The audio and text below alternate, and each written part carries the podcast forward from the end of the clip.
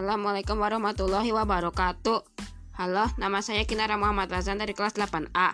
Saya akan menceritakan tentang asal-usul Bung Hatta dan sikap nasionalismenya yang bisa kita tiru. Pertama, Bung Hatta lahir di Fort De Kenoch di Hindia Belanda, kota Bukittinggi di Sumatera Barat 12 Agustus tahun 1902 dan meninggal di Jakarta pada tanggal 14 Maret tahun 1980.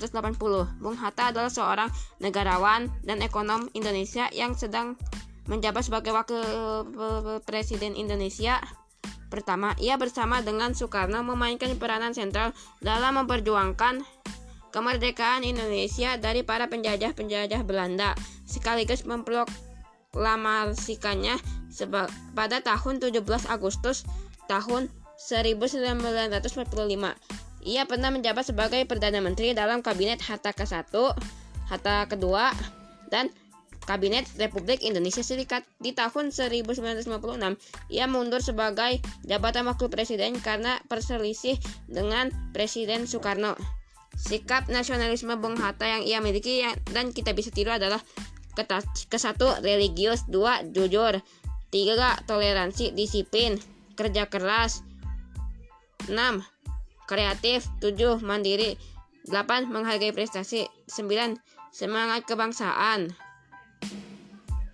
dan cinta tanah air,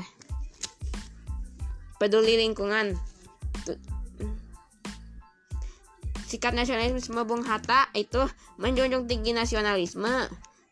Sikap nasionalisme Bung Hatta yang kita bisa tiru dalam lingkungan keluarga, sekolah, masyarakat adalah menjunjung tinggi nasionalisme, pekerja keras, tidak mau memanfaatkan jabatan, rendah hati, demokratis, juga peduli pada lingkungan, peduli sosial, gemar membaca buku, patuh pada perintah sosial dan perintah agamanya, pro patria dan primus patrialis, jiwa toleransi dan tenggang rasa, jiwa tanpa pamrih dan bertanggung jawab, jiwa solidaritas dan kesetiakawanan.